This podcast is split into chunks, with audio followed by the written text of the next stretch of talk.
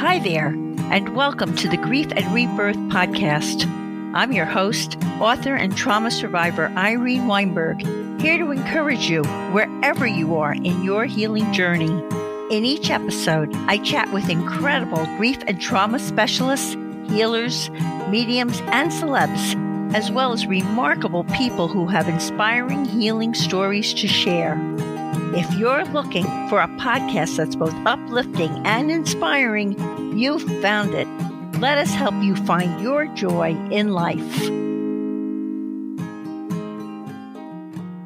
Hi, everyone.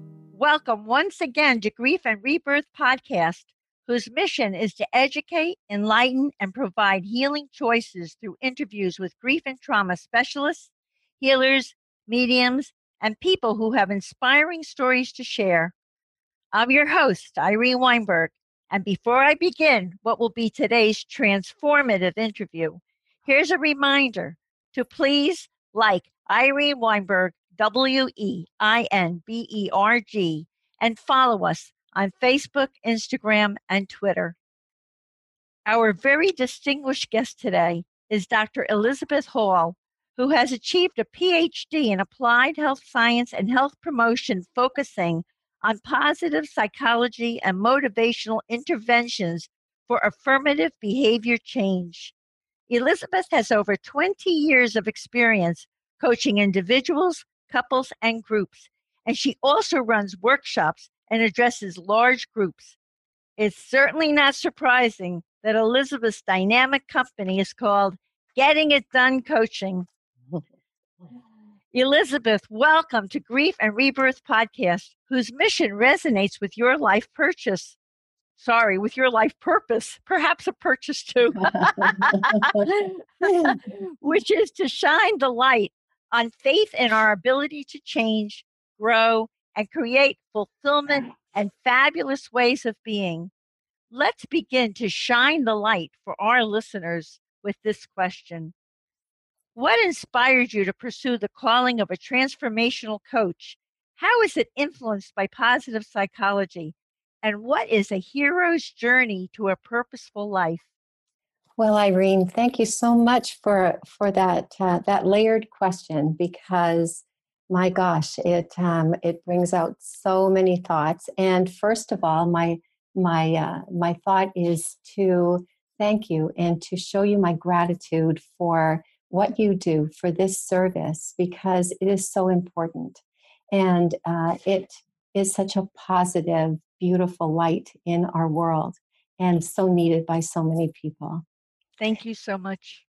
So, my what inspired me to be a transformational coach? Gosh, I I feel like that a transformational coach equals me. I am a transformational coach. I feel like I came into the world being a transformational coach.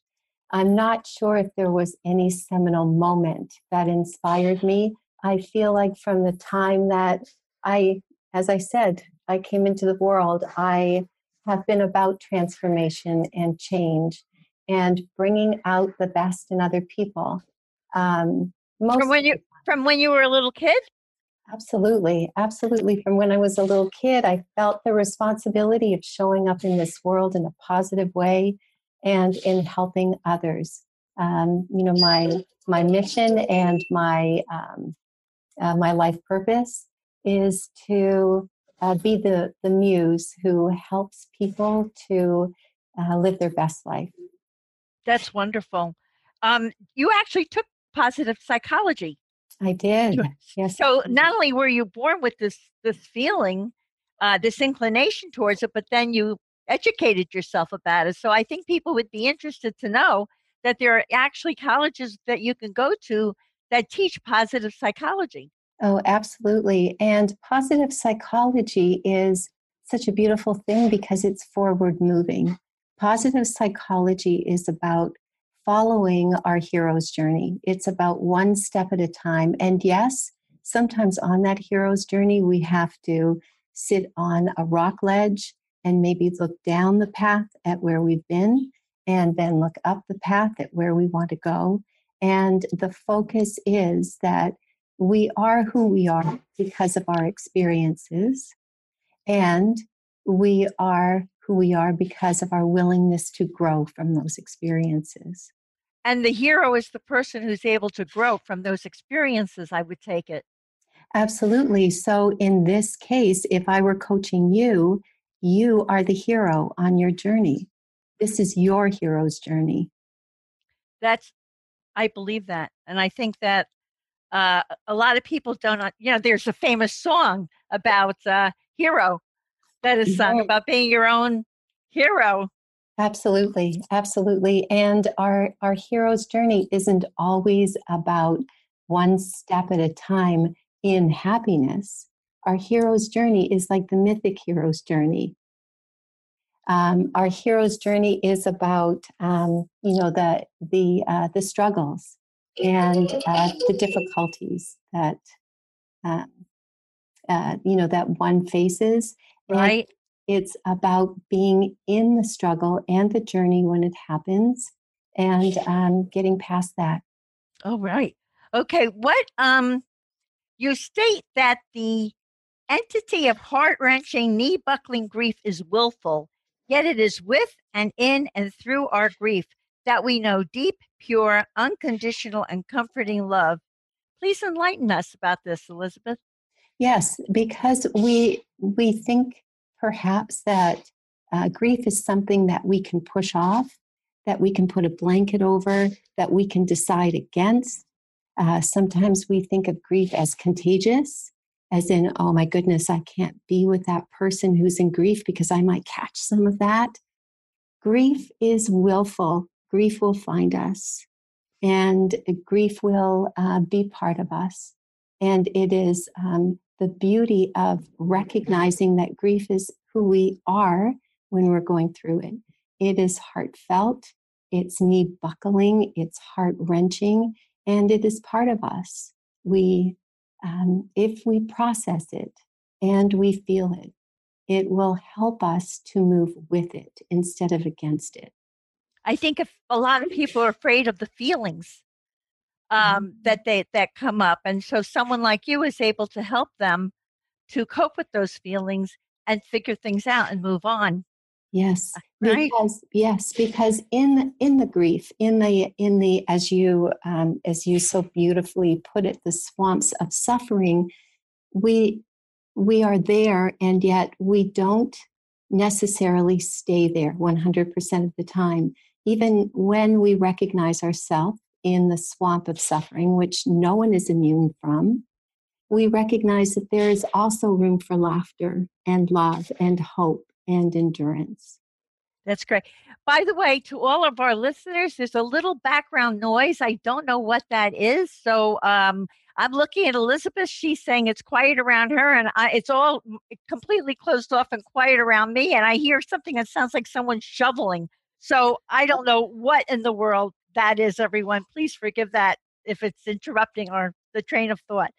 Um, Elizabeth, how does your role as a coactive coach help you to process grief with your clients, helping them to set a new life course, which includes a new future forward vision and mission? Yes. So in in my uh, in my coaching, so often when we take a look at um, a situation that someone is in, there is that desire to pop out of it. So, what I do with my clients, first of all, is to develop a, a trust, a mutual trust in one another. And then I, I love to, um, uh, to tell them that part of our hero's journey requires that sometimes we go into a deep, dark, dank cave and that I am there with them with a lifeline and I will show them the way out, that I have the flashlight and we can get out anytime. And in the meantime, let's go there. Let's take one step at a time. Let's feel what it's like and process it and know it because so often in this trust and uh, in this belonging with each other in the cave, we can discover those emotions that we find so fearful. When we speak with other people about the emotions, so often we try to hide them because we're protecting others from our feelings, from our negative feelings of emotion. And we're also trying to protect ourselves. And yet, in the dark of night or in the light of day, the emotions catch up with us. And as much as we try to put a blanket over them and shove them in a corner, there they are saying, I, I need your attention. And so I provide that opportunity with my clients. That's wonderful. And just seeing you the way I am, our, our, our listeners will be hearing our audio. I could see why people would be very comforted with you and help you to be their guide. Uh, you've just yeah. got that way about you. It's it's wonderful. Um, you're welcome. Uh, I can't imagine what that noise is in the background that I'm hearing. I mean, the technology, technology. Oh my goodness! But anyway, hopefully we're fine. Okay, so uh, I want to thank you very much right now because we're going to take a quick break to allow a minute for our sponsors who keep this podcast free for our listeners. We'll be right back. We're back. Thanks for tuning in to my transformative interview with Dr. Elizabeth Hall. Let's continue on with this question. Elizabeth, please tell us about the father who experienced the death of his daughter and how his grief journey led to a different map of his life journey. Absolutely. This was a man who uh, experienced that knee buckling um, time when his daughter was diagnosed with uh, a rare um, brain tumor, and she seemed to come out of it. And there was great celebration from the time of her suffering uh, of 12 years old to 14 years old. He went through, as he called it, a living hell.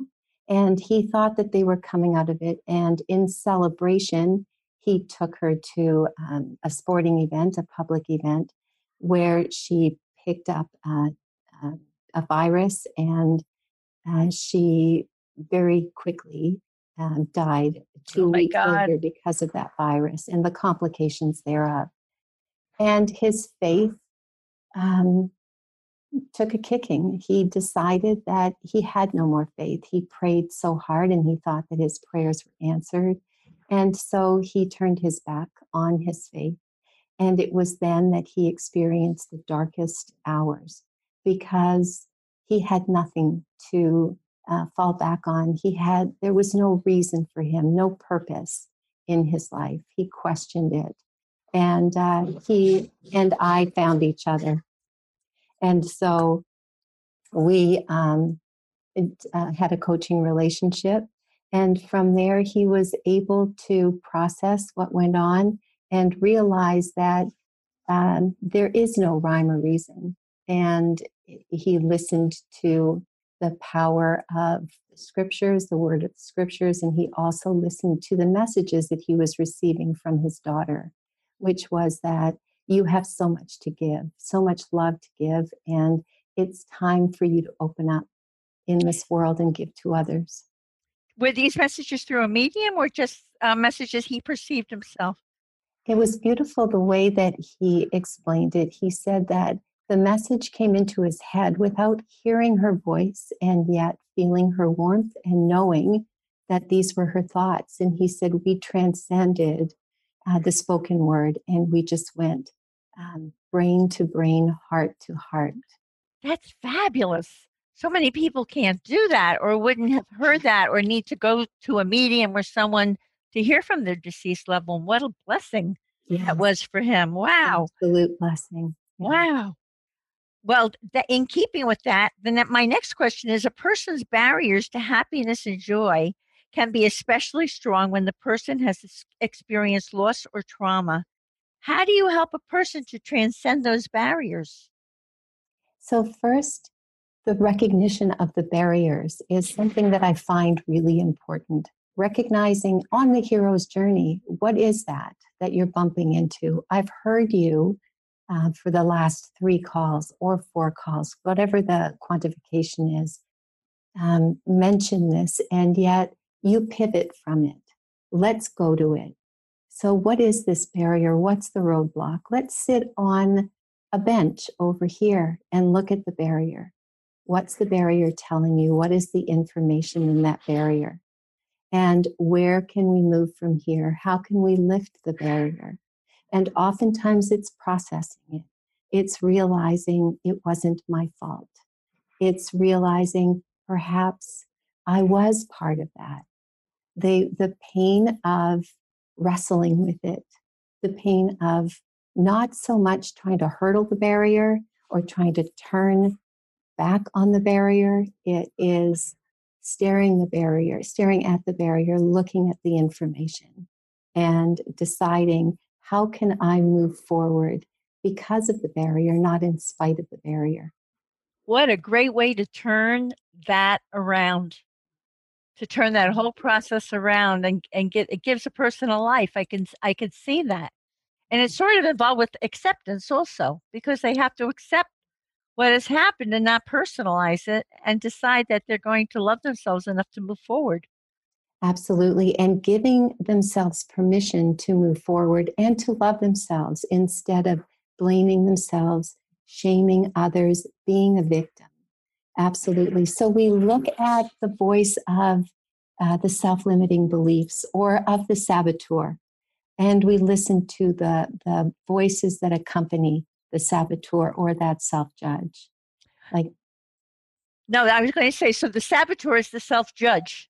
Absolutely. The saboteur is the self judge who says, Who do you think you are? You don't deserve to be happy. Or this was your fault. All in self protection, absolutely in self protection.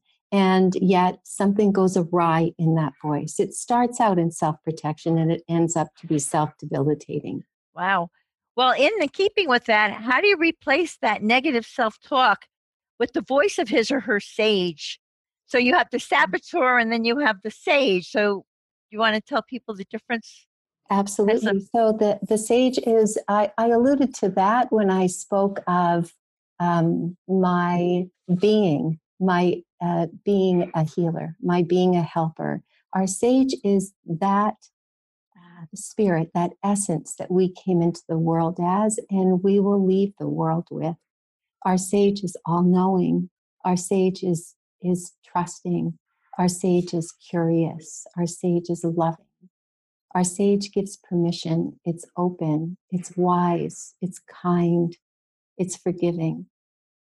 And if we listen to that part of us, not if, when we listen to that part of us, the saboteur scuttles off.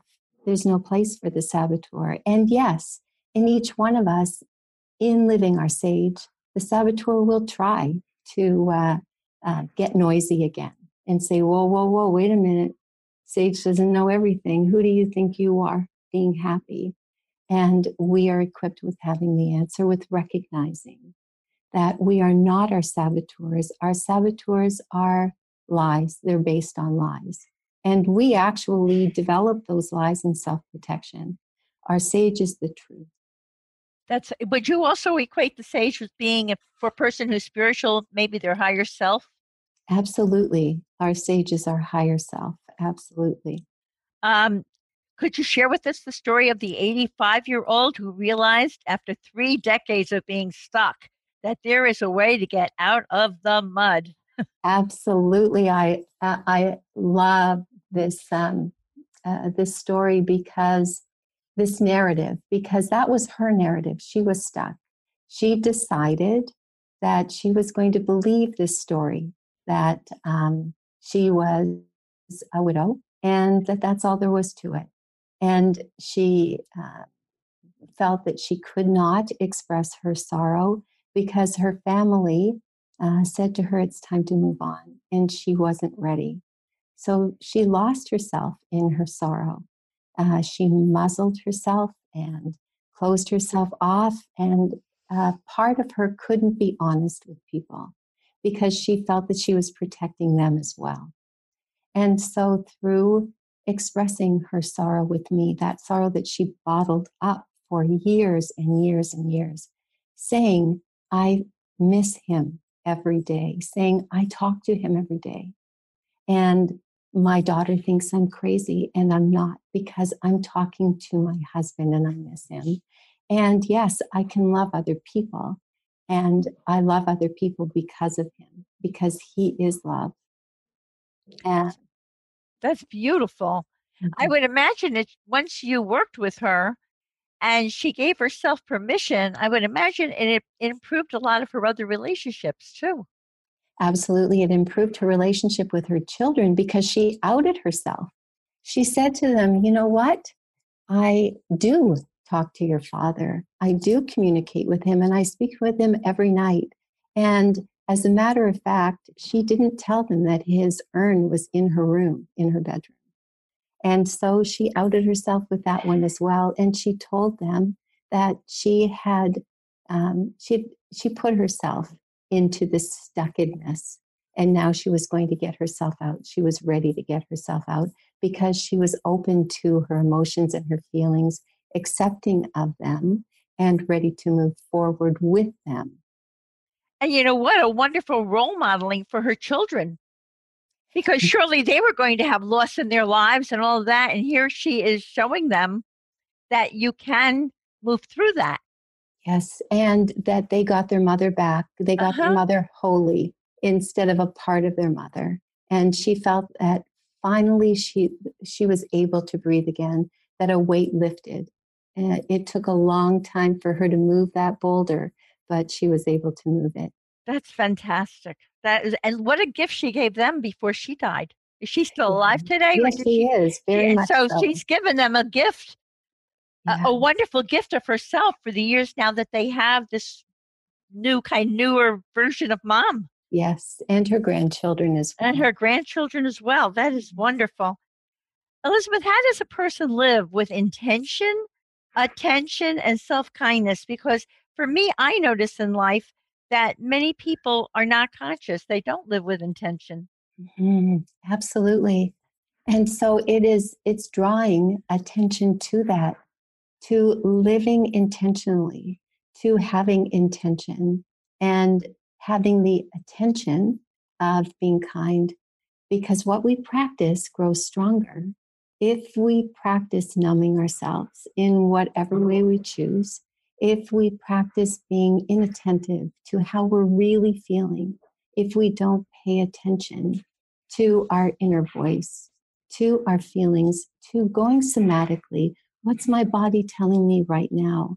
Why am I feeling these butterflies?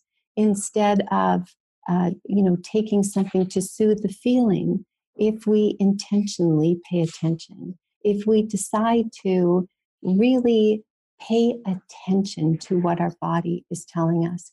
It's about our brain mind, our heart mind, and our gut mind. And what information is our brain mind, our heart mind, and our gut mind transmitting to us? It's a real kind of self love because instead of just doing and doing through life, you're really tuning in and caring Absolutely. about yourself and being aware right of of your of, of how you're processing your feelings what you're doing you're and being kind to ourselves too, yes. being patient. And that doesn't mean being nice. There's a difference between being nice and being kind. Being nice is born from fear. Being kind is born from bravery. So when we're kind to ourselves, when we say to ourselves, it's time to hit the pause button and figure this one out and loving ourselves through it. That is wonderful. It's not about being perfect, it's about being excellent in our intention to live our best life. And forgiving ourselves if we're not perfect, too. Exactly, because we're, we're not meant to be. Yes. Why do you call joy a discipline, Elizabeth?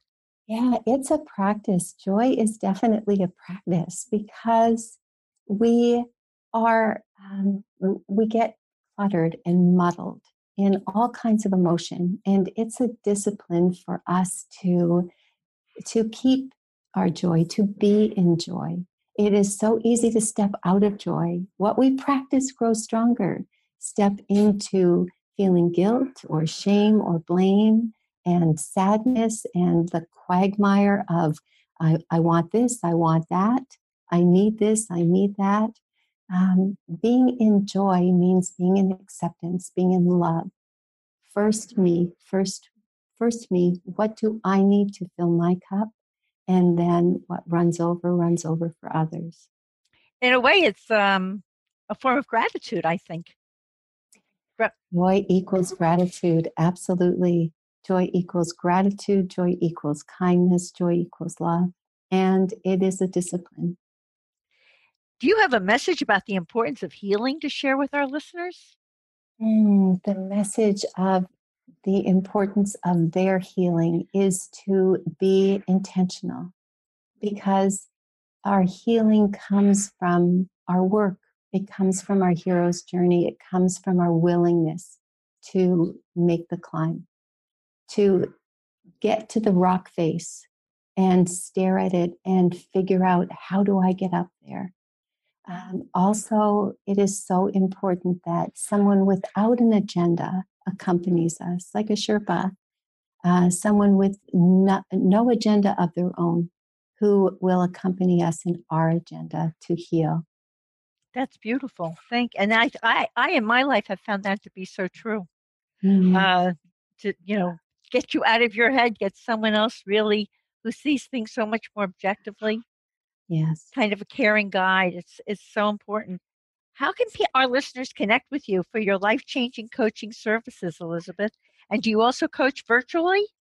Absolutely. I, as a matter of fact, most of my coaching is done virtually, which is a, a wonderful uh, blessing to us because we don't have to get in cars and um, go through traffic jams. It's an immediacy, like you and I right now. You know, we um, we hit a few uh, clicks on the keyboard and we connect with each other in our naturalistic setting, in our homes or in our car, wherever we want to be. And so I find that um, that that really works well with my clients. And they get in touch with me through my website, gettingitdonecoaching.com. Do you have a, an introductory offer for our listeners today? I would love to meet with anyone who wishes to meet with me and to, um, you know, have a sample session and uh, to have them feel what it's like to be coached by me. Because in order to know what it's like to be coached by me, they need to be coached by me. And so I, I offer them that. Oh, that's such a nice gift to offer that complimentary session. That's lovely. And what is your tip for finding joy in life? My tip is to focus on it, to practice it, because what we practice grows stronger. Stay focused on joy.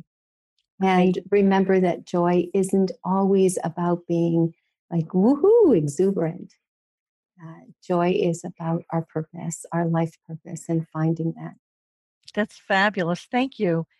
By the way, everyone, here's a reminder to please be sure to like Irene Weinberg, W E I N B E R G, and follow us on Facebook, Instagram, and Twitter. Thank you. Elizabeth, you're wonderful. I agree with you that we do not leave grief behind, that grief has no end. And I deeply admire and respect your ability to help people move forward on their hero's journey to a purposeful life. Thank you for all you do to help people transform and find happiness in their lives. Surely to be continued. Many blessings. And bye for now. Bye bye, Irene. Thank you so much. My, my true pleasure. And mine as well.